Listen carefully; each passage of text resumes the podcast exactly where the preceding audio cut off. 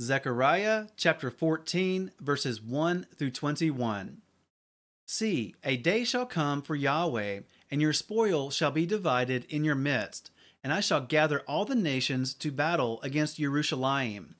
And the city shall be taken, the houses plundered, and the women ravished.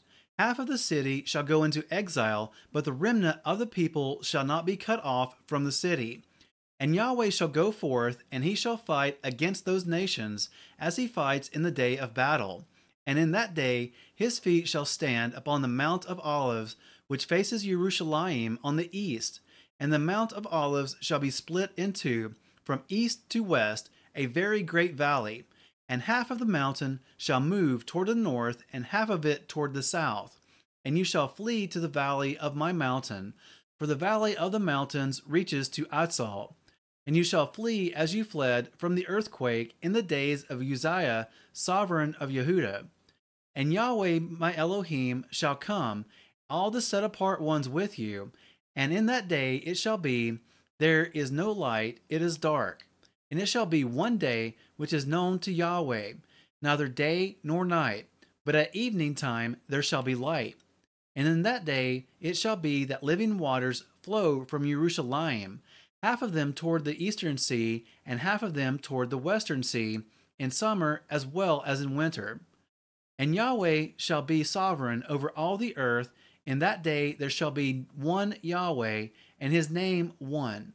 All the land shall be changed into a desert plain from Geba to Rimmon south of Jerusalem. And she shall be raised up and inhabited in her place from Benjamin's gate to the place of the first gate, and the corner gate, and from the tower of Hananel to the wine presses of the sovereign. And they shall dwell in her, and there shall be no more utter destruction, but Jerusalem shall be safely inhabited. And this is the plague with which Yahweh plagues all the people who fought against Jerusalem. Their flesh shall decay while they stand on their feet, and their eyes decay in their sockets, and their tongues decay in their mouths and it shall be in that day that a great confusion from Yahweh is among them, and every one of them shall seize the hand of his neighbor, and his hand rise up against his neighbor's hand. And Yehudah shall fight at Jerusalem as well, and the wealth of all the nations round about shall be gathered together, gold and silver and garments in great quantities. So also is the plague on the horse and the mule, on the camel and the donkey, and on all the cattle that are in those camps as this plague. And it shall be that all who are left from all the nations which came up against Jerusalem shall go up from year to year to bow themselves to the sovereign Yahweh of hosts and to celebrate the festival of Sukkot. And it shall be that if any one of the clans of the earth does not come up to Jerusalem to bow himself to the sovereign Yahweh of hosts, on them there is to be no rain. And if the clan of Mitzrayim does not come up and enter in, then there is no rain. On them is the plague with which Yahweh plagues the nations who do not come up to celebrate the festival of Sukkot.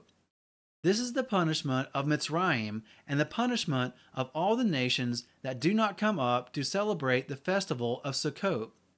In that day, set apart to Yahweh, shall be engraved on the bells of the horses, and the pots in the house of Yahweh shall be like the bulls before the slaughter place, and every pot in Jerusalem and Yehuda shall be set apart to Yahweh of hosts, and all those who slaughter shall come and take them and cook in them, and there shall no longer be a merchant in the house of Yahweh of hosts in that day.